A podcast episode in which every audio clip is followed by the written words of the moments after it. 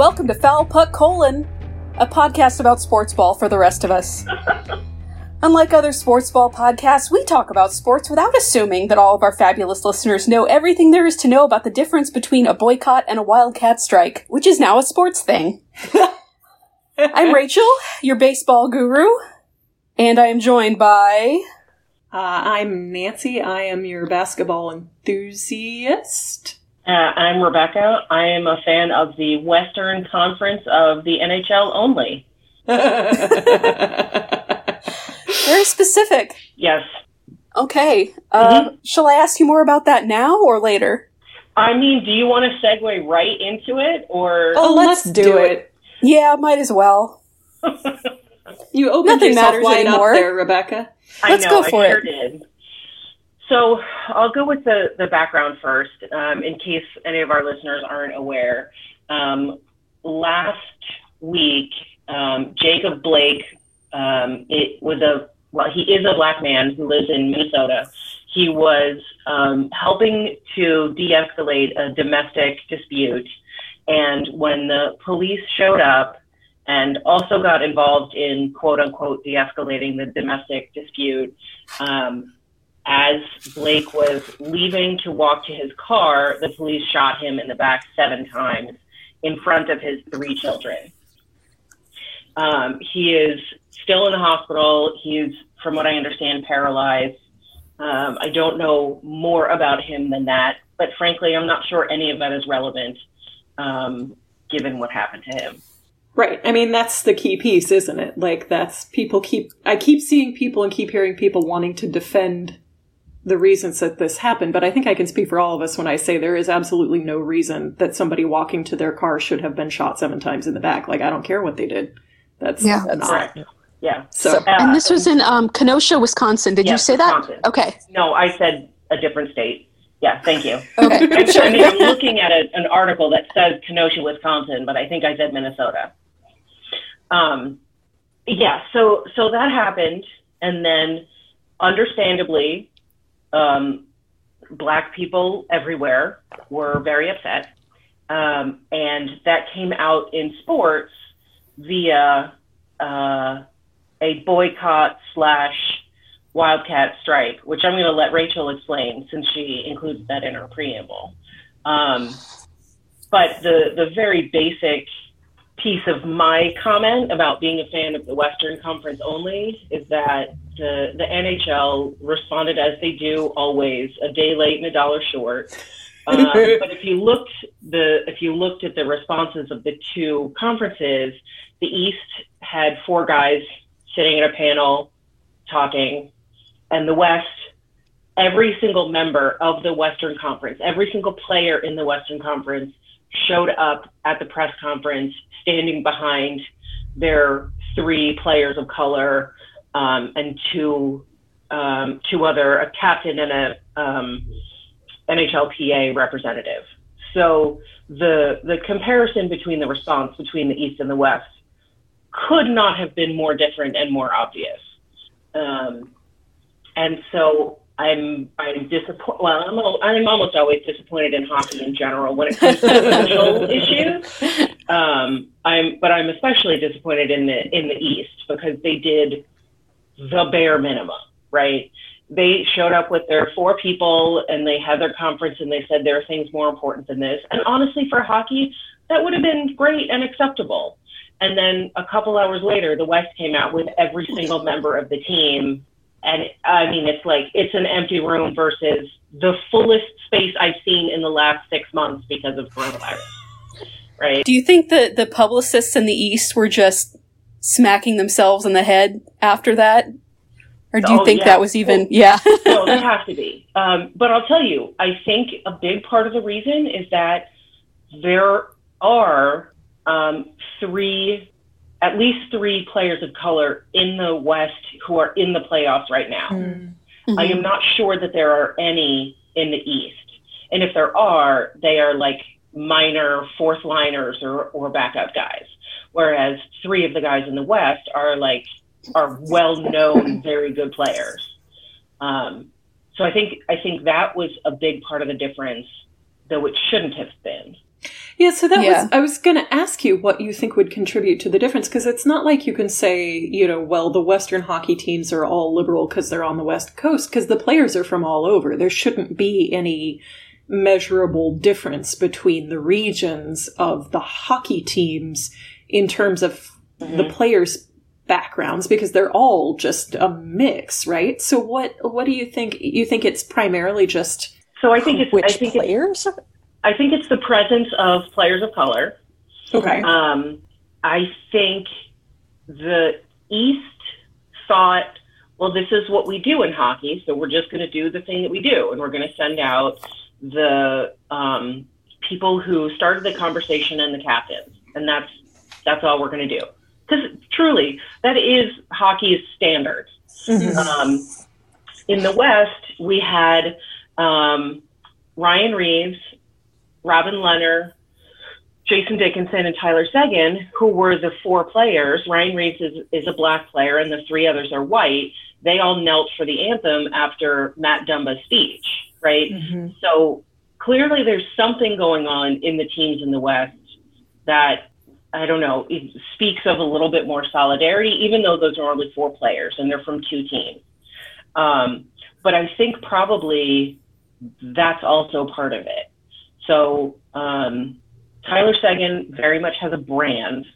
He's one of the few hockey players who has a brand, um, and I think he's using that for good. Um, but I also think the fact that they have to look these players of color in the eye and be like, "Oh, I see you. Mhm. I get like I can physically see how this is important to you." Mhm.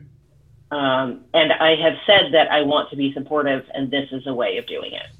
Like So that- the easiest way of doing it. Right. No, I think that's an interesting point because this is this is jumping ahead a little bit. So sorry, Rachel, I'm I'm stomping all over your plan for this episode. But but when we come to talk further about the strike, um, Major League Baseball, not everybody immediately struck, and I'm not even sure if all the teams did No, or if it they was didn't. yeah.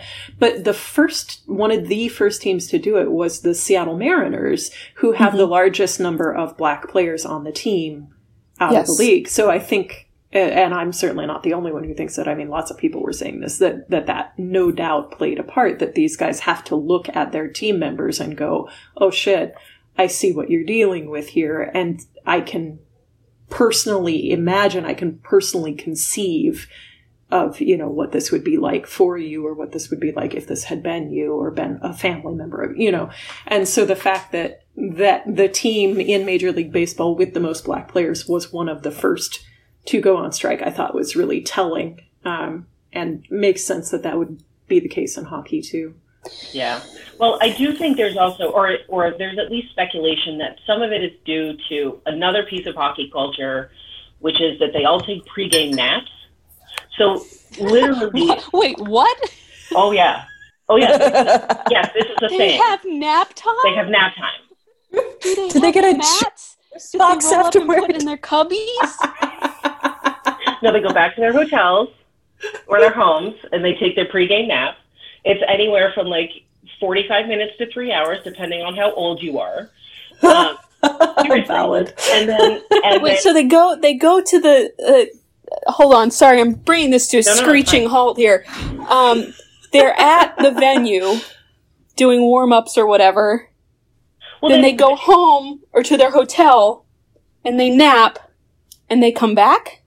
Well, um, I mean, in on a normal day, they're not practicing. They're not necessarily practicing at the venue. Although away teams would be practicing at the venue as opposed to like a practice uh, rink. But yeah, they they have morning skate or they have a light practice in the morning. They go grab lunch. They go grab a nap, and then they're very regimented with their timing, their arrival to the arena, their pregame ritual, all of this kind of stuff. Um, so there's there's legitimate speculation that a lot of this, a lot of the um, a lot of the news happened while they were napping.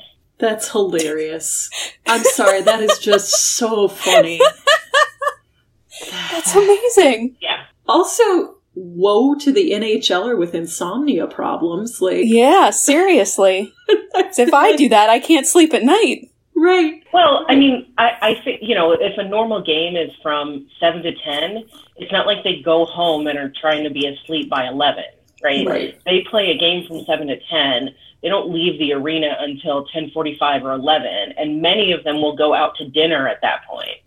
And so bedtime is like 2 a.m., and then you get up and go to morning skate. right? Yeah. Okay. No, Yeah. It's like a siesta kind of a thing. Okay. yeah. Yeah. That's so funny. I didn't realize we had to talk about that. Nope. Um, Uh, that I is mean, the so- first I'm hearing of it. So there's some speculation that a little bit like again the the NHL was a day late, right? They played all their games on I- I Wednesday. honestly- Wednesday Mm-hmm. um, when most other teams were striking. hmm Hockey was always going to be behind. Right. Some of it is speculation that they legitimately did not know what was going on because it was nap time and game time. Um, but then at the same time, that also just really highlights the privilege of Right. NHL players. Yeah. Right. Um, Well, and staff, because I can't remember who it was now, but there was some. I don't know if he was a coach or like Alain a manager. the coach of the Philadelphia Flyers. Possibly, who was like, Well, all I do is I review tape.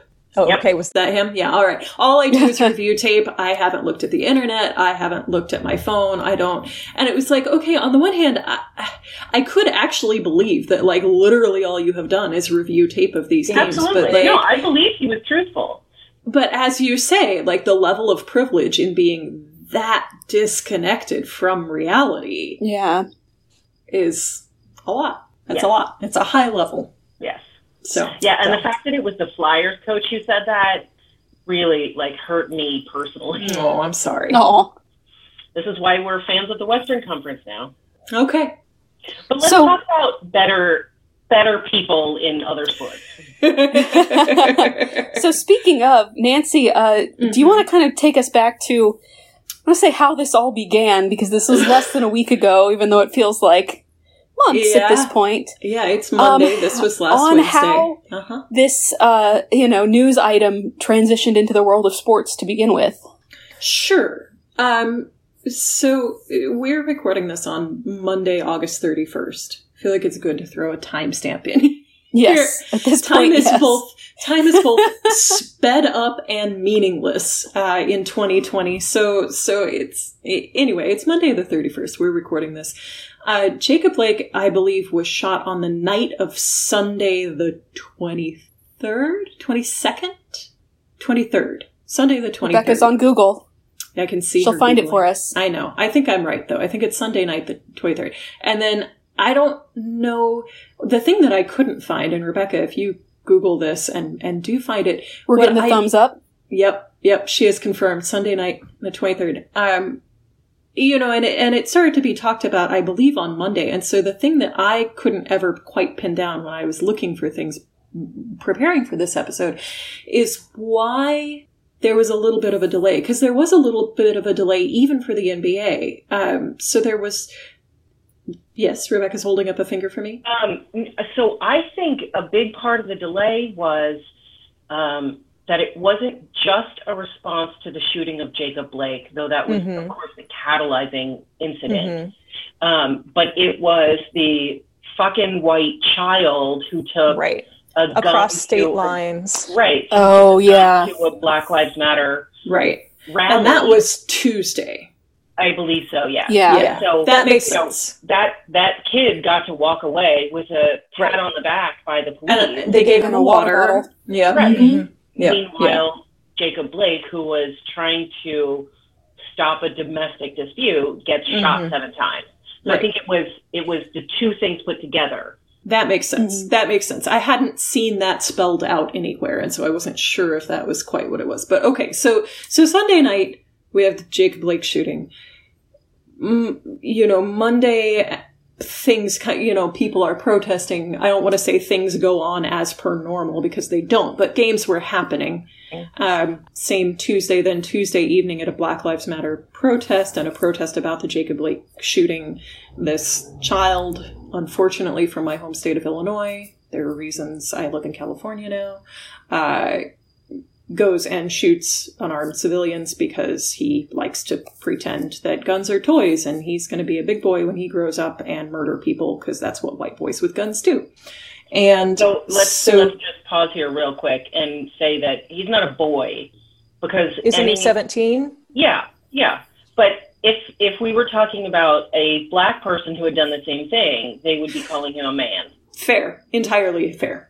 I was thinking only of the legal age definition, but you are Yeah. entirely correct. Um, so that happens. Uh, and then on Wednesday, um, there are a bunch of games that were going to be played, um, but the Milwaukee Bucks, who were supposed to play the first game of the evening, uh, go into their locker room and decide not to come out and decide not to play. And I have seen some confusion online uh, as to why uh, the Bucks and the Brewers, and then also the the Minnesota Wild, were were getting a little involved in this, and it's because it's the closest to Kenosha, Wisconsin. Uh, these these Mhm. teams, Kenosha obviously does not have their own teams, but but Milwaukee um, does, and so that's that's the involvement. Um, so the Bucks decide not to play, um, and then the other teams very quickly follow suit. Um, interestingly, it seems like there was a little, um, not controversy. That's too strong a word, but there were a few feelings in the NBA because the the Bucks decided this on their own and did not talk to the other teams about it. They just Mhm. came out and announced, "We are not playing tonight. We are not able to do this." The other teams immediately backed them up on this. There was no sort of, you know, no public response from the other teams of what is this group doing? You know, we disagree. None of that. None of that. Um, Yeah, I will brag on the Magic a little bit for uh, do it. immediately and like refusing to uh, accept the forfeit and just being like, no, we're just not Right. going to play this game. Exactly. That's the right thing to do. Yes, because the Bucks were playing the Magic, um, or were supposed to, and so there was the was a are the Bucks just forfeiting? And Rachel's entirely correct. The Magic refused to accept that, and, and they called it just a game not played.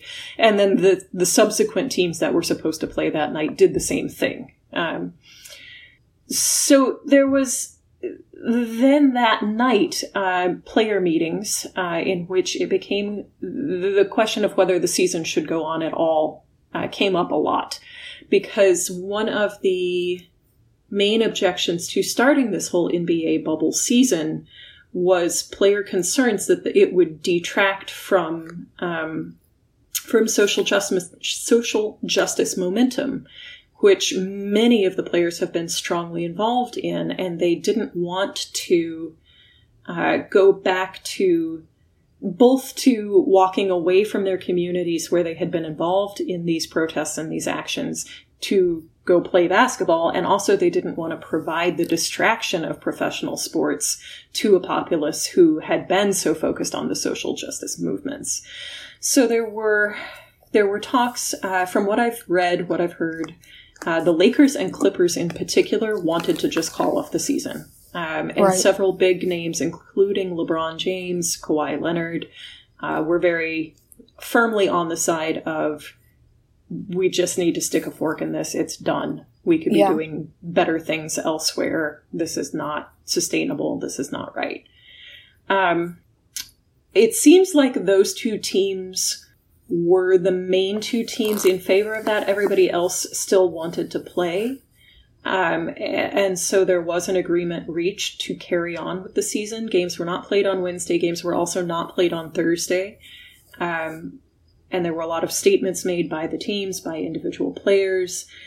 There was a lot of pointed statements pointed at ownership um, and in terms of of ownership groups and team owners sort of putting their money where their mouth is in terms of saying they support the players um, and and investing in social justice actions. Um, so I think that there are more things that are probably going to come out there. One of the things that I saw that was really interesting um, was that so so Michael Jordan, who we all know who Michael Jordan is. I don't care if you've been living under a rock for the past thirty years, you know who Michael Jordan is. You've at least seen Space Jam. I actually never Fair. have, but I still know who Michael Jordan is. But I'm saying there's there's The two, the two Yeah, between the two. Yeah. That's Either fair. know Okay. Michael Jordan People- or he's seen Space Jam. Okay, Yes. yes, yeah, that checks out. So Michael Jordan is a majority owner of the uh, uh, the North Carolina Hornets, um, and he is the only majority ownership, uh, the only black majority ownership person in the NBA, and so apparently he did a lot of go between between the ownership groups and the players talking to them about what would be meaningful to them, about what they want to see from the ownership groups. Um, you know, what basically like, how can we come to an agreement that will help you guys to feel good about going ahead and playing? Um, so I, you know, I don't know the details of that. I'm not sure anybody knows the details of that yet. Um, but games are back on, teams are playing. Um, but you know, the And some of the some of I was going to say some of the agreements that they that they um, they came to in terms of playing the rest of the season. There's things like using the um, the venues as uh, Yes. voting locations Yes, that's right. and all of the donating NBA certain venues- amounts of money. Yeah, Exactly. All of the NBA venues will be used as polling places come come election season because polling places. Very, That's what I was going at. Yes, They're very big, and so you can safely socially distance a lot of voters in them. Mm-hmm. Um, that sort of thing. Yeah. So there there are significant and substantial actions uh, that have been agreed to, um, and I imagine we will see continuing things like that. Um, one of the things I thought was was interesting, of course, is you immediately get all of this outcry, particularly once the games were back on, from people saying, "Well, what was the point of this? It didn't accomplish anything." And one of the immediate things that it did accomplish was that the Milwaukee Bucks had a conference call with uh, the Wisconsin Lieutenant Governor, I believe, uh, and the state legislature members, and to talk about, you know, policing and issues of, you know, uh, police violence and, you know, that sort of thing. So, like, That's a direct result. that's a direct result. Like, you know, um, Well, So- and you know what? I, let, I'm just going to interrupt real quick here. Yeah, do I it. will tell you that again in hockey, the direct result of this two-day strike was that there are white hockey fans talking about Yep, yep. Jacob Blake and Black Yep. Lives Matter. yeah, right. Yeah. Right. Similar And for the MLB. thing. yeah, yeah, yeah. I mean, that is at the most basic level the thing that came out of this, right? Is a Mhm. further conversation, attention raised, further conversation generated. So, yeah, I mean, that's absolutely right. But there were significant other things as well. I think that that are more important than we may realize right now, um, but may become more important on. So that was, so that was the the NBA, and I want to say. If you're an athletic subscriber, there is a brief uh, podcast. It's about a half hour uh, with Sam Amick and David Aldridge talking about this, and it was recorded Wednesday night. Um, and I believe Sam Amick is in the NBA bubble, um, and David Aldridge is uh, another another reporter who. I mean, I haven't seen a picture of him, but based on the podcast, I'm gonna hazard a guess that he's black. Um, and it's a really emotional and enlightening conversation that they have. Um, what's I mean, the name of the podcast? Is it just the Athletic Podcast? uh, it's the Athletic NBA podcast. I think they're doing a Okay. whole like sh- smushed together thing of different podcasts about the NBA right now. Uh, but it was a really, I mean, it's it's a tough listen because it's very raw, but it was also a really worthwhile listen, I think. So I would definitely encourage folks, if you have the athletic subscription, to go listen to it. If you don't have the athletic subscription, they're doing super cheap subscriptions and they have really high quality reporting. So I Who highly recommend it. Sam Amick and David Aldridge. Um, Amick, Amick, A Okay, M we'll, I C K. we'll post a link to that Yeah. along with some other So- stuff we're going to talk about. Yeah. That was all the NBA. The WNBA, um, it went down a little differently um, with them. So I want to I want to talk about that. Um, yes, please do. and the only reason to clarify that I am talking about the NBA before I'm talking about the WNBA because the WNBA uh, is usually, in fact, almost always the leader on social justice stuff. Um, but the NBA did start the strike in terms of timing the Milwaukee game canceled was the first one. Uh, is my understanding. If if Rebecca, if you want to disprove me on that, feel free. But that's my understanding is that Milwaukee canceled first. I, that's my understanding as well. So then the WNBA, um, the Mystics, the Washington Mystics, and the Atlanta Dream were scheduled to play. Um, and the Mystics got all ready to come out, and there were lots and lots of discussions about what to do. Um, there are some incredible uh, video footage on Instagram of them coming out. They all had made t-shirts. Each one of them had a letter of Jacob Blake's name on the front of their shirt, and on the back they had drawn seven red quote unquote gunshot wounds. Um, it's it's disturbing, uh, which is exactly the point of it. Um, and another thing that I found very moving uh, is that one of them, I don't remember whose son whose son it is, but of course many of them have their children there, and one of them has a, a son who's probably three or four, who has been attending all the games and watching from the sidelines, and he's freaking adorable. And you know, they they talk about him frequently as like this is a black male child and he is going to grow up and be in danger. Yeah. like this, you know, this is the child of one of our players. How can we not feel this viscerally? Um, so they come out, they're prepared to play. My understanding from, from reading all of this as it went down, though I could not pin this down, but this is what I recall, is that the Mystics were prepared to play. They were going to uh, pause every seven minutes uh, and put the ball down and have, you know, a moment of silence to recognize the seven gun. Like they were, they were wanting to use the time of playing as a demonstration, basically Wow. Right. the Atlanta Dream decided that they could not play. And so then came out and talked to the Mystics, and the Mystics said, "Okay, it's all off. We're, we're not doing it. We're not doing it at all." And as soon as the as soon as that game was canceled, then the other teams also said, "We're not playing tonight either." And it was immediately unified. There was never any, as far as I can tell, there was never any sort of um, controversy about it at all. They were immediately united in this is what we're doing. But I did think it was interesting that you know the Mystics were ready to do it, and they had this plan for for how it was going to be used, um, and and then it ended up not going off. And I mean, obviously, like there's no right or wrong decision there. Like the the correct Yeah. decision was to support their teammates who did not feel they could play, and that's what they did.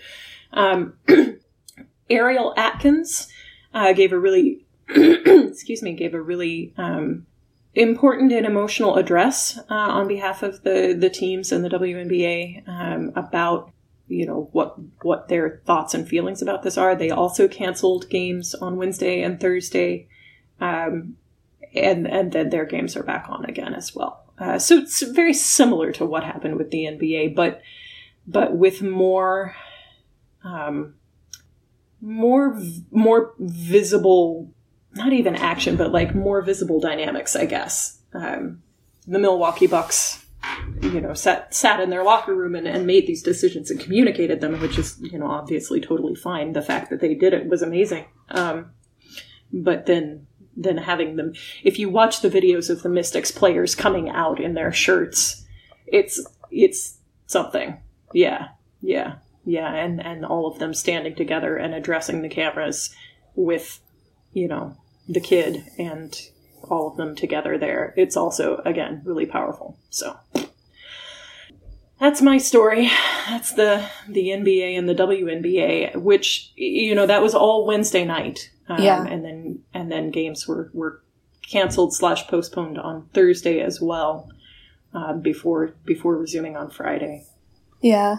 Hockey showed up on Thursday and canceled Thursday and Friday. hmm And as for baseball, I remember, you know, Wednesday hearing about the the Bucks getting probably getting an alert on my phone, and you know, obviously I was very shocked and impressed, and you know, reading about it, and I was like, well, baseball's not going to bother with this, and I have to say, my jaw hit the floor when uh, it was the Brewers who went 1st They were the first to cancel their game, I think, against the Reds. Um, yes. And then also the Dodgers Giants game was not played, and the as you said, Nancy, the Mariners and whoever the Mariners were playing Was it the Padres? might have been, might have been. That seems right for Um, some reason. And then on Thursday, uh, a lot more teams joined in. Um, Mhm. The A's did. They were playing the Rangers, and Mhm. um, I don't remember. I should have made a list of all the teams, but I didn't. It was not league wide. Um, it was up to the the players of the individual teams. But just the fact that anyone did at all was Mhm. beyond shocking to me that this had had spread to baseball um, because there are so many fewer black players in the MLB, Mhm. not as few as the NHL, uh, but uh, but think- significantly fewer than yes, the NBA. yes, or MLB is in this circumstance much more comparable to the NHL, Mhm. um, and I just couldn't believe that. Like, I guess a lot of what had made its way to the MLB before, in terms of Black Lives Matter and um, responding to social justice issues, had been largely performative. Um, we Mhm. talked probably about that black rope thing that they did Oh, at the gosh, yes. beginning of the season, which was Ugh. super weird. So bad. um, like, how can we do something without actually doing anything like kneeling that might offend people, our white viewers? Um, I know. Tug of war. Yeah. So, um, yeah, just it, hard to even wrap my mind around um, going from that to this, you know, to actually having games canceled. Um, and I just, you know, I, of course, I wish the A's had been in on that first night and that had been their first response was to, to back yeah, up me too. um, the other teams, but you know, the next night they did the right thing. And since they were playing um, the Rangers, and I believe the, was it the Friday game canceled as well Yeah, uh, against the Thursday and Astros. So yeah, Yeah. they canceled their games against two Texas teams. You know, um, Yeah. So hopefully that was a large audience of Texans that were forced to think about something that maybe made them a little bit uncomfortable. Yeah. I mean, anyone who was a Um, Stars fan also got it. So there Wow. were no sports in Texas for a couple days. Hot diggity damn! Yeah. That's uh, that's something, all right. Yeah. Mhm. Well, Um, and there was Rachel. I don't. I think it was the Marlins, but I don't remember who they were playing. I, I just remember the visuals because I'm, I'm so visually oriented. But I remember seeing them posting uh, a picture of it, and then I went and looked up the video. And whoever the Marlins were playing, they all took the field. And then when the batter came out, it was a, a black player, and he brought out a Black Lives Matter T-shirt, covered home plate with it, and then they all left. Yes. And then the photo, the image was a photo. I'm like 95% sure it was from the Marlins Twitter account. That was like the beautiful sunset, and then the Black Lives Matter T-shirt on, you know, covering home plate on the Yeah. empty field, and like. I was like, whoever did the PR for that, that was a good move. Yeah. Nicely done. Um, but yeah, I thought that was an interesting way to do it too, because I don't know if before they did that they had announced that the game was canceled or not, or if I, I don't think they had announced. expecting. Yeah. So, so I think that's really cool then to have Yeah. your viewership already, you know, for for the first pitch and then not do it. I thought Yeah. that was Had some people at the saying- network shitting their pants, but yeah, well, Yeah. um, yeah, that was was really impressive, and it happened to overlap with this weekend. It was uh, Jackie Robinson Day Right. was on Saturday, um, Right. which is when they everybody gets the number forty two, which has officially been retired across all teams. Um, and you know they pick that day to talk about Jackie Robinson, um, which we can you know come back to the appropriateness of you know celebrating his accomplishments with everybody just wearing the same number. Um, but you we know, should we should mention that Jackie Robinson is is the first black player in the modern baseball era. and Correct. he broke the color barrier. Yes. um, and it was a big fucking deal. yes, And he and that's why it's you know like there were the Negro leagues and there were previously black players in baseball, but but he Mm-hmm. was the first one. It was 1945, 1946, something forty seven, like that. I think.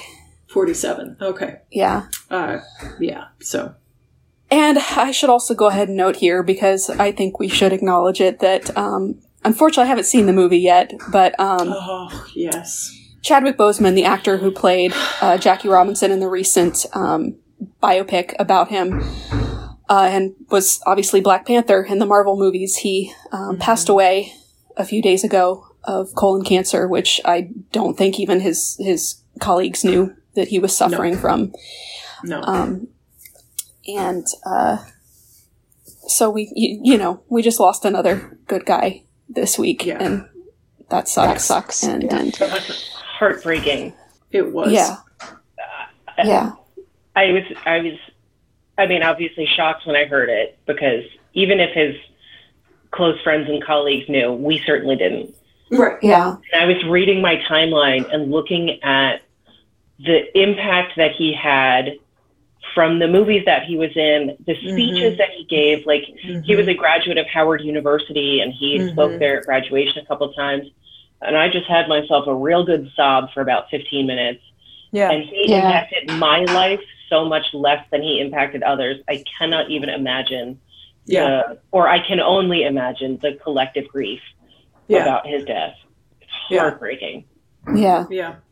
Yeah, and to have that so we had, you know, the the shutdown of sports on Wednesday slash Thursday slash Friday. I believe Chadwick Boseman died on Friday, the yeah. twenty eighth. And then Jackie Robinson Yeah. Day, is it the 28th or the 29th? Uh, it was Saturday, whatever Saturday was. The 29th, yeah. Yeah, So so then yeah, and and like you said, Chadwick Boseman played Jackie Robinson in a really Yeah. recent biopic, wasn't it? Yeah, just a few years ago. Um, Yeah.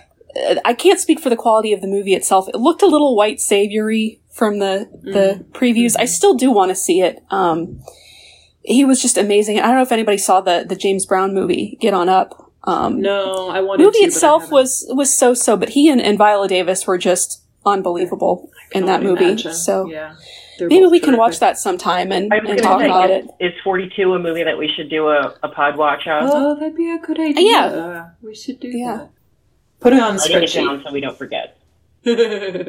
Well, I didn't mean to bring everybody down in the dumps immediately, it but was I, I did inevitable. yeah, I did want to acknowledge that um, since it was kind of inseparable from talking about Jackie Robinson this Yeah. weekend. Yeah. Um, but just the the timing of everything was yeah, it was Uncanny. A week. it. Yeah. Um, so anyway, Well, back to you know back what? to baseball. Plus, we all we all Yeah. know Yeah. each other from fandom. Like right Yeah. over my left shoulder, that's Yeah, Black Oh, Panther there he is. Oh, fan art that one of my friends drew. yeah, yeah. So Yeah. it, it's relevant to bring up. Yeah. okay. Um, so I did want to acknowledge something with the A's because I um, ended up doing a, a deep dive. I know I've I've mentioned before, um, and I, I posted on my own personal Twitter about Bruce Maxwell, who was the only MLB player to have knelt. Um, It was in 2017, but it was you know the season starting after um, Colin Kaepernick knelt um, that the the only player to take a knee was was Bruce Maxwell, who was with the A's at the time. Um, and I I feel like maybe I, I gave the rest of the team a little bit too much credit because I there I did a I read a, a good long article by um, Howard Bryant on ESPN.com about Maxwell and his you know thinking going into the protest and then what happened afterward. And I knew he had been blackballed, but um, you know what what really hurt reading because they they interviewed him again recently um was that he did not feel supported by anyone in baseball at the time that he he made his protest. Like I am He shocked felt- by that news. he felt more supported like Steph Curry reached out to him and some other other athletes former baseball players reached out to him but I think there was one player on the Orioles that the only current baseball player who reached out to him and he did not even feel the support of his other teammates. And I mean this was September 23rd 2017 um, so less than 3 years ago. And um, you know I started following the A's in the 2018 season. Um, so I, I, Maxwell wasn't on my radar, but a lot of the people who are on my radar now were on the team back then. Um, and, you know, it, it hurts to hear that, that he didn't feel supported by, and like, I I don't think he got you know,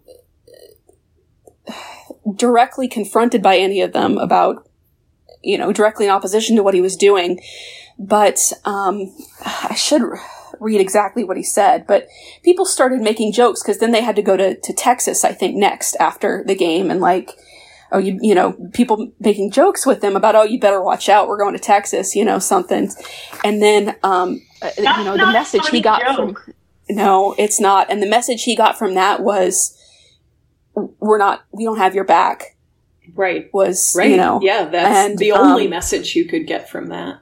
Yeah, and I don't remember if it was Maxwell or a contemporary of his saying, you know, I think it was Maxwell himself saying, you've got a bunch of white guys watching a black man getting beaten up and nobody's saying anything. And Maxwell still has an enormous amount of, of hurt. Um, he was actually called before the season started because they were looking for another catcher um, after the departure of, of Phegley. And um, Bob Melvin, Bob Melvin um, asked personally for Maxwell to come back from the Mexican leagues to catch during the the um, spring training. And this was before COVID, before any Right. of this.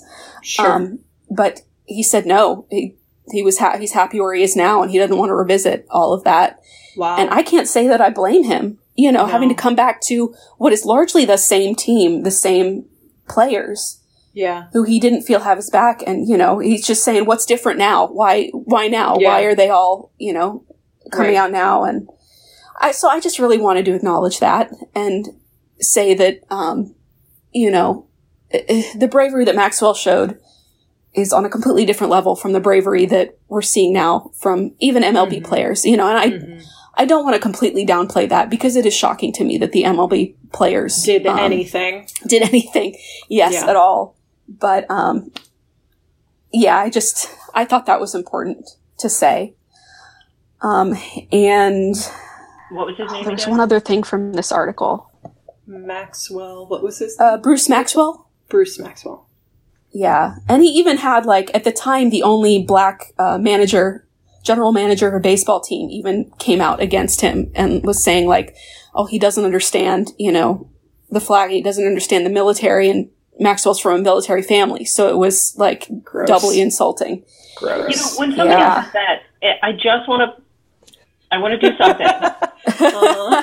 Yeah, Want to tell them that they are misunderstanding the protest.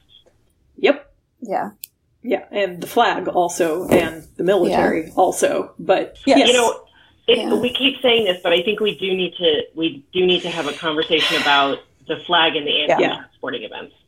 yes, we absolutely do. That's important. yeah. Because that's not even something that I had thought about critically, you know, up un- until this year. Like, yeah, of course you you sing the national anthem at a ball game. It's just what you do, you know, and and I think it's definitely worth re-examining. Um, uh, and the one other thing I did want to um, bring up in terms of MLB, and this is um, again kind of revealing my own ignorance to me, um, is that a great portion of um, the players are from non-American countries, mostly Latin American, but also some Asian countries, um, and a, a growing population of Asian countries. Um, and they, and again, this is my bias thinking that, oh, well, you know, now they're living in America, they're playing in America, some of them have families in America. You know, why aren't they kind of joining this mm-hmm. movement? And, and a lot of them don't think of themselves as American. They think of this as an mm-hmm. entirely domestic issue mm-hmm. and, you know, uh, uh, perceiving that it's not fair to ask them to put their jobs on the line and things for, for something that isn't, that maybe they don't perceive as something that's important to them. So that was just a, a you know, something brought to my attention by this article. It was kind of like, oh, yeah, that's, no, that makes total So- sense.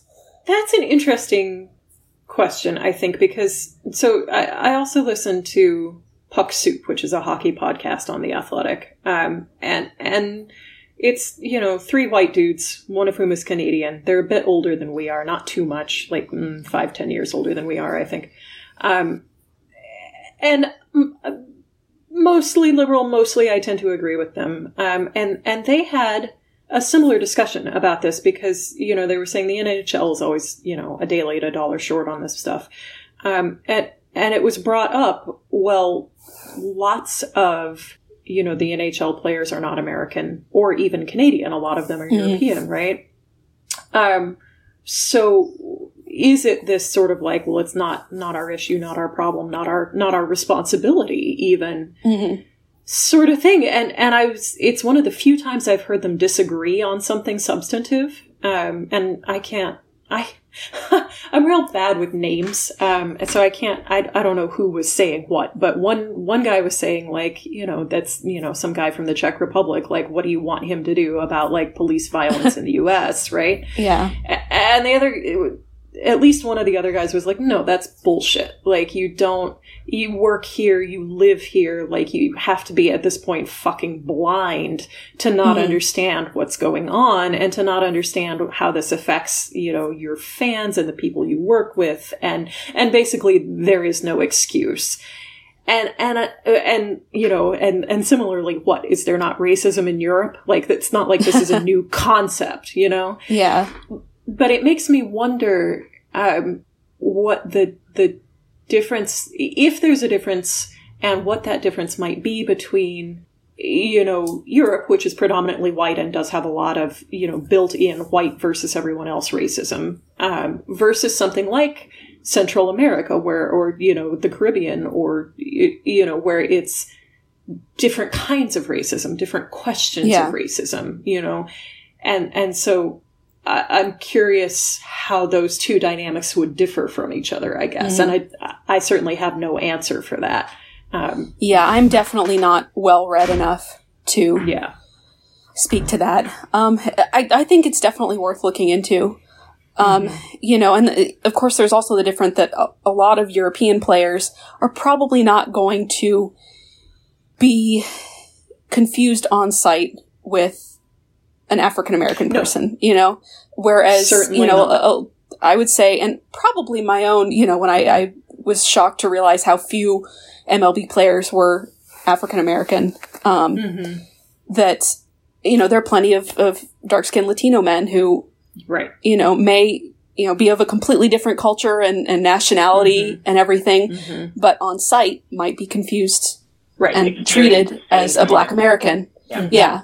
mm-hmm. Yeah, so Yeah, definitely there are differences very, there. there are very few hockey players who are going to go that experience. right, Yeah. right.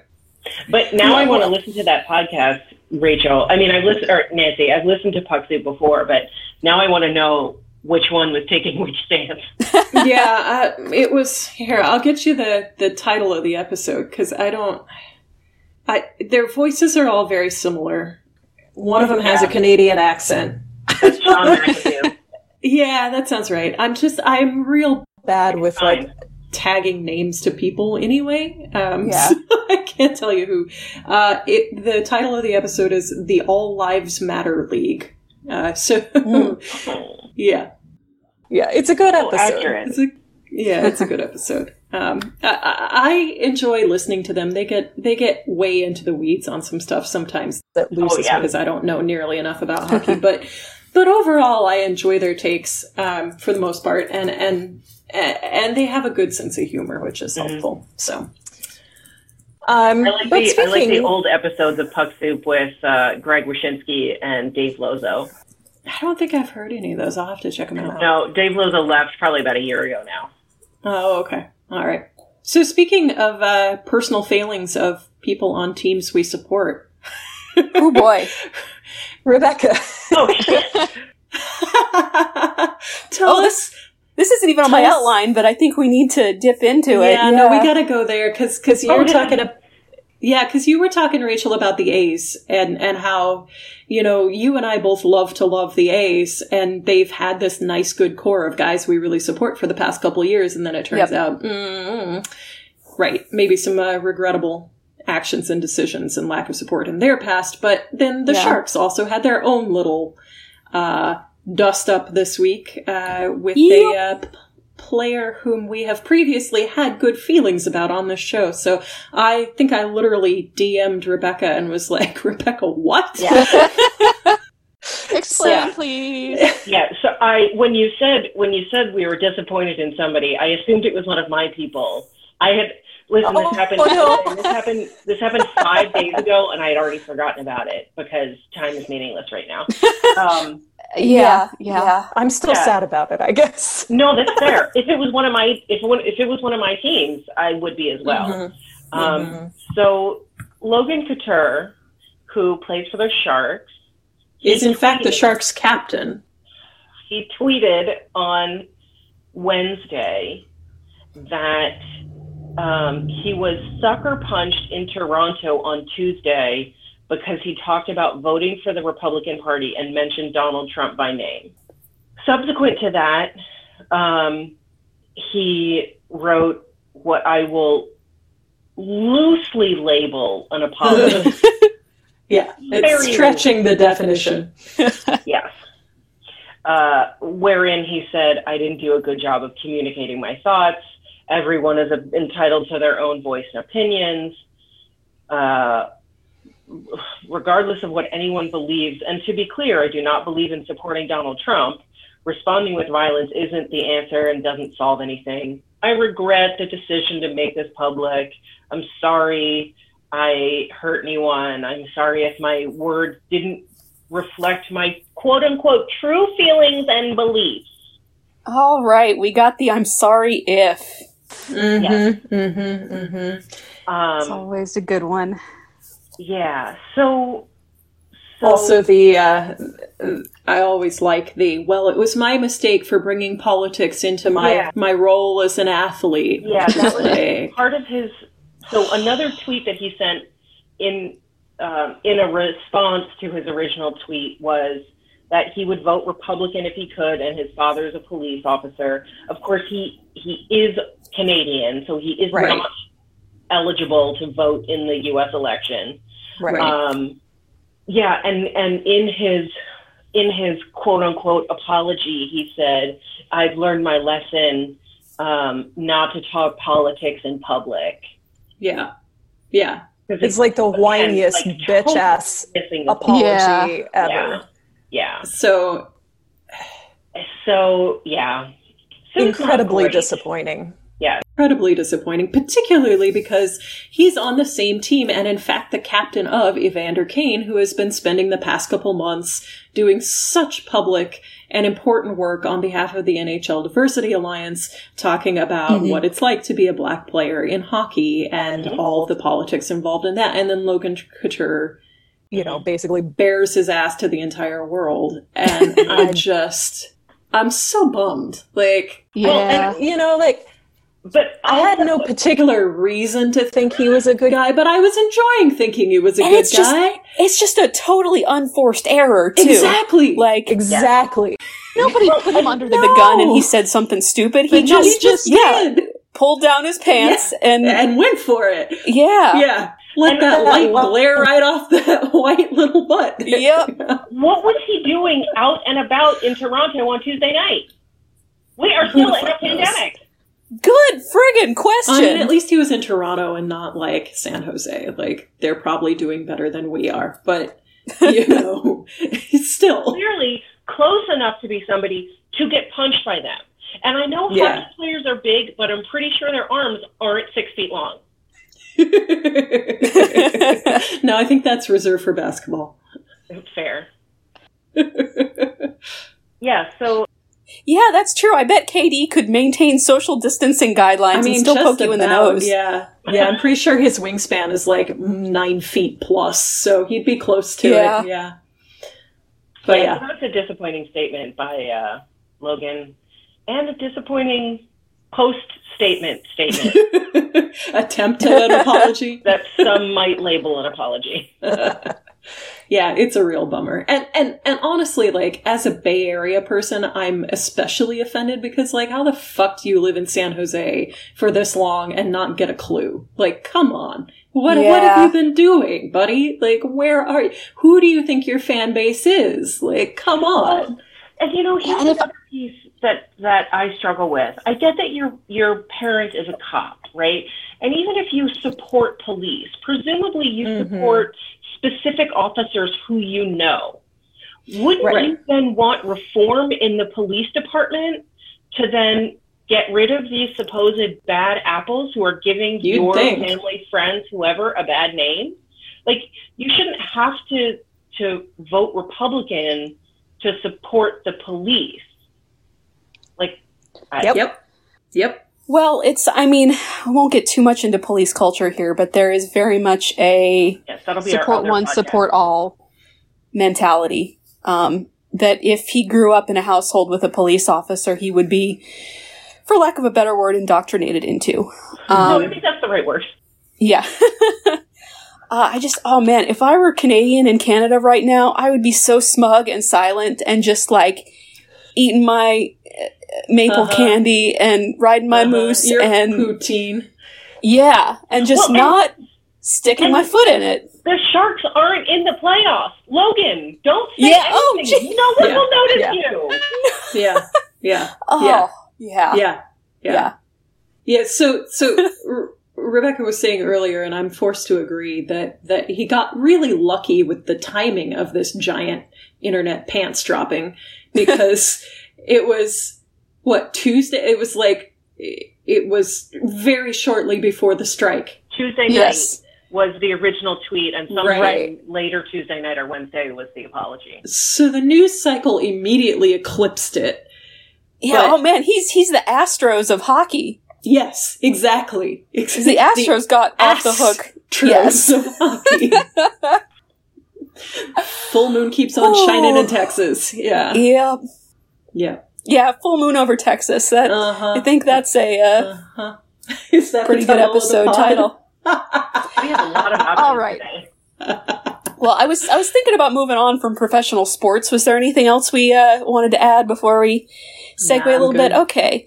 Um, we did not want to, even though none of us are primarily fans of collegiate sports, we did not want to leave them out of the conversation because they uh, are, and I would imagine will continue to be a very large uh, part of this movement as we get into football season. Um, Mm-hmm. and there was a uh, statement that that came up that I think Rebecca you'd read a little bit about. Um, in terms of the Black Lives Matter movement, um, the statement was "Matter is the minimum." Yeah, so I I'd heard this over the last couple of months, um, and the point is, uh, many of us are saying Black Lives Matter, and the response is matter is the minimum. Black lives are worthy. Black lives are beloved. Black lives are needed. And um, I I actually I looked it up today and discovered that um, matter is the minimum is a slogan, for lack of a better word. I mean, it, it is originated with a sign um, that was written by, developed by Jay um, Rich and some of his friends. Um, Jay is a quarterback for the South Carolina Gamecocks. Um, and then, so he, he held up this sign that said, Matter is the minimum. Black lives are worthy, Black lives are beloved, and Black lives are needed. Um, he held that up at a protest in downtown Columbia, South Carolina, and then spoke with a friend of his who is a running back at Clemson who was planning the Clemson Tigers protest. And um, Jay mailed his sign to Darien Rencher, who's the, the uh, running back at Clemson. And so they both held this sign up at their respective protests. Um, and I thought it was really cool. I had no idea that the sign originated with a collegiate player. Also, uh, this is not meant to be a white people patting ourselves on the back thing, but Jay um, does happen to be white, um, which I actually I found surprising, pleasantly surprising. Um, so I just Yeah. I just thought that was really cool that the matter is the minimum came up through collegiate sports. Yeah, and in particular, um, South Carolina. Um, I've also heard in the uh, news this week. I haven't looked into it extensively, but um, the Ole Miss football team um, walked out on a practice this week, um, and then just recently, the University of Alabama football team um, led a march led by their white coach, uh, Nick Saban. Um, and what my family's about to be real proud of me for about five seconds and then take it all back. Um, what Ole Miss, uh, University of Alabama, and um, USC all have in can- common is that they are members of the SEC. um, football league, uh, collegiate football league, and um, again, Rachel's jaws on the floor. Cannot Mm-hmm. believe that i- it is originating from that particular group. Yeah. Um, having grown up in an SEC football family, um, it, it is it is hard for me to overstate the importance of football and the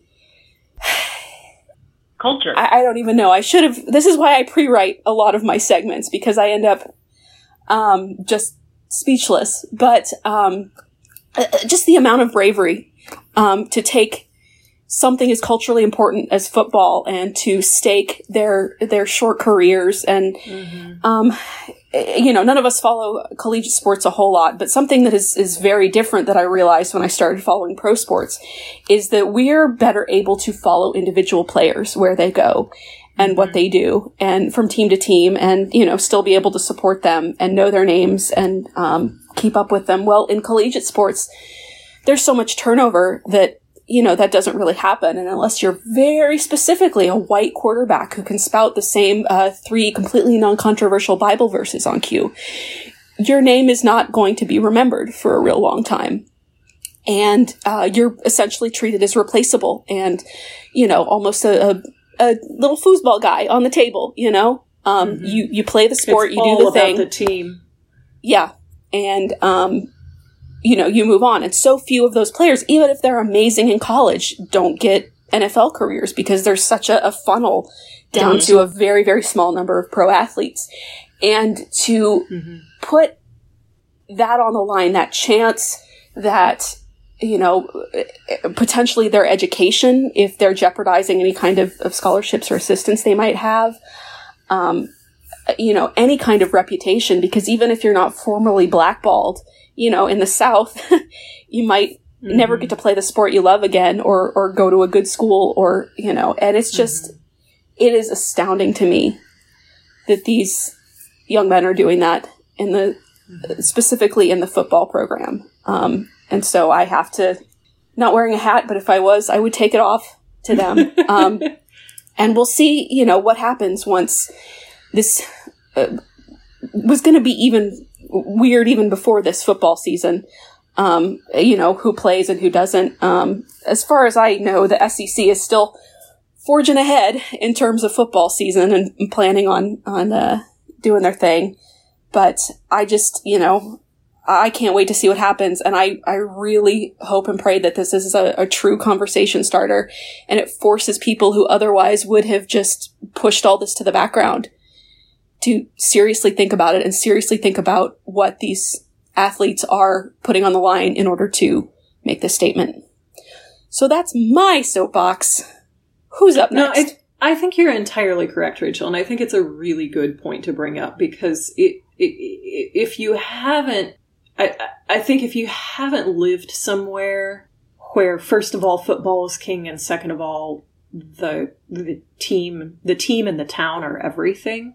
Yeah. It's hard to understand how deeply fundamental that runs hmm um, and how all consuming it can be. Um, I mean, uh, the, the town I lived in when I was growing up was tiny town, uh, like 14,000 people, and it was like the second biggest town for, you know, two hours in any direction. And had a high school. We did not have a college, but there were people who spent their whole lives dedicated to the Marion Wildcats. And it's like, for what? Like, you go to every single football game on a Friday night every year. Your parents were Wildcats, your kids are Wildcats, you were a fighting Wildcat. Like, and it, it was just like, you know, and, and these are just people. These are just people, you Mhm. know, in the town. These Yeah. are not like anybody working for the school necessarily. Anybody, you know, like no connection except for this is the town you live in, so this is who you care about, right? Yeah. and it only gets more intense at the college level like that's and and so i think your point about how big a deal it actually is in that sort of culture for them to take this action is a really good one because there's no it, it sounds very easy it's like oh, okay well the football team like let 'em- let Yeah. 'em Oh, they march. skipped a practice, but yeah, Cool. no. but no it's, Yeah. it's a big They deal have a lot to lose. they have a lot to lose, and the, and a lot of people who would take it very seriously and take it away from Yeah. them real fast, um, because they are very expendable in a way, Yeah. and, and a in a small way that amount of power. are not. Yeah, small amount of power for a small window of time, and they're using it Yes, to the fullest extent that they can. Right, right, right. And and the whole football thing. I mean, this is going to be interesting. I do know that there were NFL teams who postponed or, or canceled practices as well. I mean, it's much less visible because football's not Mhm. playing yet. Um, but they they were involved in the strike to a certain extent as well, just not as visibly. Um, but I will be real interested as you know as the various seasons continue and as the football season starts to see where that goes and what happens with all of that as well. hmm Well, your uh, comment about Wildcats uh, reminded me uh, laterally- Oh, vocabulary yeah, lesson. that I, I uh, believe I promised something that I haven't delivered on yet. Um, and I won't claim to know the full uh, uh, consequence of this particular linguistic distinction, but um, the uh, what the NBA players did, and later the MLB and NHL, um, some people have been calling a boycott uh, of well, their it was own initially games. the players who called it a boycott. Okay, that was okay. part of the confusion. Was that some of the players used that term, which is technically incorrect, but it was what the players were using, and so media were using it as well. Yeah, Because- which is yeah. generally applied to uh, refusing to uh, buy or support a certain thing, which I think it can technically apply to. Um, Labor. Yeah, well, no, not even labor. Um, I think it gets colloquially used in terms of like boycotting an event, which An I event, suspect that's is what, what the was- players were were Yes. trying to do. We are boycotting this playoff season, this set of games. We are, you know, by not showing up, which yeah, which makes sense in that context. But I think what you're going to say is that technically withholding labor is a strike. Yes. So Thank you for saying what I was going to say. Yes. Um, and yes, the withholding of labor is a strike, and specifically a wildcat strike because it was not, it did not have the specific sanction of the uh, Right. the head of the union um, at the time. I think they have come back and support them, but Yes. it was organized by the individuals, not by their union. And that's a really important piece of all of this, I think, that can get lost um, in the shuffle. This was not the teams, like, this was not Yes. the team organizations deciding this. This was not even the player unions deciding this. It was the individual players talking to each other and walking off the job together, Mhm. um, which is interesting. And, and to their credit, as far as I know, all of the teams who had players involved in this have come out and said, we support what our players are doing and all of the player unions have come out and said no we're on board this this was the correct action we support our players but none of it was pre-organized none of it was signed off on as it were uh, the players Yeah. themselves came up with it and very much forced the issue by taking immediate action and Yeah, that so they to did not, not know- lost. Correct me if I'm wrong, but they did not know that they would have the support of their union no upon taking action. or their team. correct or their teams yeah Yeah, Well, and in and in hockey, there are several teams who have not made statements whatsoever. So they haven't come out and said, Okay. "Mm, "We didn't support this." They just not said said nothing. Yeah. yeah, Yeah. Um, so according to the New York Times, who put out an article about this boycott or strike, what's the difference? They're saying a boycott is an organized campaign to starve a business of revenue. So I would say it technically this could be considered a boycott, but usually um, it's trying to capture the public's attention to change how a business operates. Whereas a strike is an organized work stoppage by employees. hmm hmm I, I find, um, in this sense, I find calling it a strike more impactful. i agree yeah. I think But I especially with the way players- boycott is kind of, yeah, boycott is kind of thrown around like, you Yeah. know, Mhm. as a part of quote unquote cancel culture and you know Yeah. that's another thing to get into but it's like you know we don't want to equate you know not watching an episode of a TV show with what these players are Right. doing Mhm. I saw an interesting tweet as well that that I thought was a, a fascinating take on this, which said and, and I'm paraphrasing here, I don't remember exactly what it said, but it, it basically said it says a lot about the society that we live in that people's first word that they use to describe a situation like this involves the withholding of money because it says how much we've internalized that our only power Mhm. is through our cash, right? I mean, it's, it's not necessarily Yep. wrong. Hashtag fuck capitalism. Yeah. But But um, well, and the other another piece that's interesting, at least in the NBA, um, the players have a no strike clause in Right. their Oh, that's right. agreement. I suspect Yes. that the other leagues do as well. I just don't know it. Um, Mhm. But I I don't see the leagues no. uh, following up on that because I'm pretty No. sure the players and the public would rain down holy hell on them if they did. And I think that's a big piece of why so many of the teams, at least in, in basketball and, and the WNBA, have come out and made statements saying that they support this because then it removes the question of Mhm. are the teams, is the league going to punish these players for breaking their contract? Because they are all in uh, in breach of contract for doing this.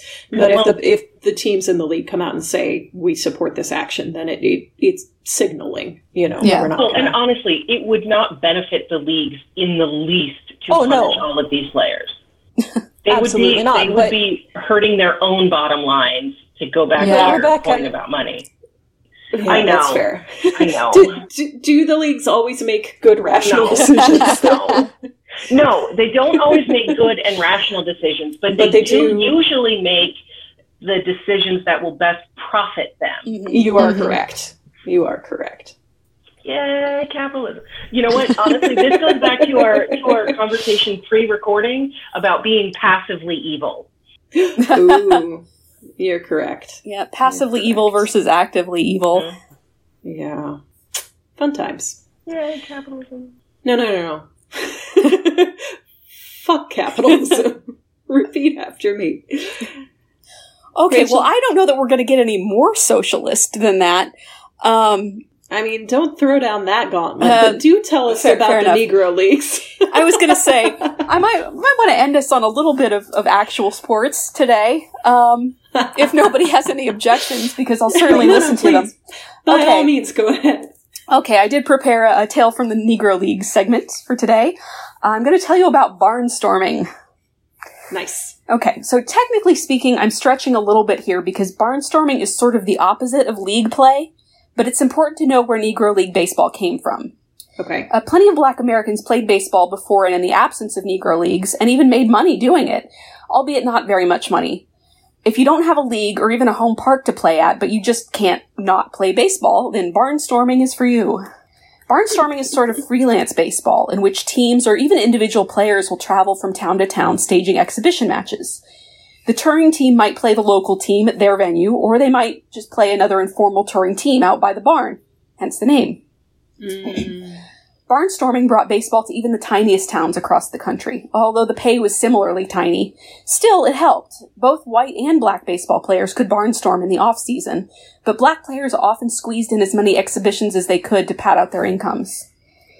The name most closely associated with Black Barnstormer Ball is Satchel Paige, uh, a name that I'm sure to bring up quite frequently in this segment. He traveled farther and kept barnstorming for longer than most players, so much so that he claimed to have pitched for more than 250 different teams in his 40 year Wow. career. Wow. Dang. Also, 40 year career? How old did this guy keep playing? He's You know, still as long as As long as they keep paying him to pitch, he'd keep pitching. Dang. Um, and now it's a vagabond lifestyle that's kind of easy to romanticize, uh, and it even paid well for Paige as his star rose. But in addition to the obvious problems that come with being constantly on the road, Paige and his black teammates had to deal with constant, uh, constant homespun American racism. If they had a teammate with lighter skin, he might be able to order takeout from a restaurant for the whole team, or rent a hotel room and sneak his friends in through the window. If they were playing a local white team, they had to take care not to outscore them too badly, or else risk not being asked back, or worse. However, if the crowd turned on them, Satchel's Kansas City Monarchs teammate Connie Johnson said he and his teammates would run 20, 25 runs on him so they'd leave the park whispering. In the end, an unorthodox combination of integration and capitalism killed the practice of barnstorming on a large scale by the 1960s. Of course, baseball wasn't the only sport with a barnstorming presence. In fact, one of Satchel Paige's touring teams, the Caribbean Kings, was owned by the same person who owned the Texas Cowgirls, the first integrated women's professional basketball team. Hmm. Today, the Harlem Glo- Globetrotters are probably the best known barnstormers, but uh, hockey's Buffalo Sabres alumni team and softball's King and his court team also travel and play. Huh. From 1994 to 1997, the Colorado Silver Bullets female baseball team briefly resurrected the practice of professional barnstorming, since they obviously didn't have a pro league to play in, but that's its own story. And that's barnstorming. That's fascinating. I would never have thought of it, but that's entirely correct that that's what the Harlem Globetrotters do. They Mhm. just do exhibition games from town to town. Yep. Huh. I'll be damned. That's pretty cool. Um, Thanks, Satchel Rachel. Paige lived to 75 years old. And did he play baseball until the very end? Probably. I'm He might go have. ahead and just say yes. Yeah. Because, like, okay, assuming he's, if he played 40 years, assuming he started pitching at, like, I don't know, let's say 18, that's still 58. That's, uh, and no Tommy John surgeries. like, Not that I'm aware of. that's impressive. Yeah, it looks like uh, his first professional league was when he was 20 years old. Okay. Ni- So, well, 19 or 20. Yeah. right. So 20 to That's pretty 60. cool. Nice. Nice. Well, thank you, Rachel. That was very informative. You are welcome. I have now All right. Well, thing. we've uh, we've about worn out our welcome here. So, uh, and I'm sure you know, we always think, oh, what are we going to talk about next time? But you know, there's a few dozen things will happen between now and next week. So, Or tomorrow. Yep. Yep. All I'm right. just going to so I'll knock go wood ahead for and all of us right now. yeah, yeah. Well, Rebecca, would you like to tell the people where they can find us? I would love to. Uh, best places to find us are on Twitter at Foul Talk Pod or at Instagram uh, at Foul Talk Podcast. We are also on Facebook, uh, SoundCloud, Gmail. All of those are Foul Talk Podcast. Um, and our website is foultalkpodcast.net. All right, and I would like to thank Joe for doing our editing and uh, Kevin MacLeod at incompetech.com for our music. And with that, uh, I will sign off for this week. I have been Rachel, I continue to be Nancy. I hope to continue to be Rebecca. and we'll see you next time.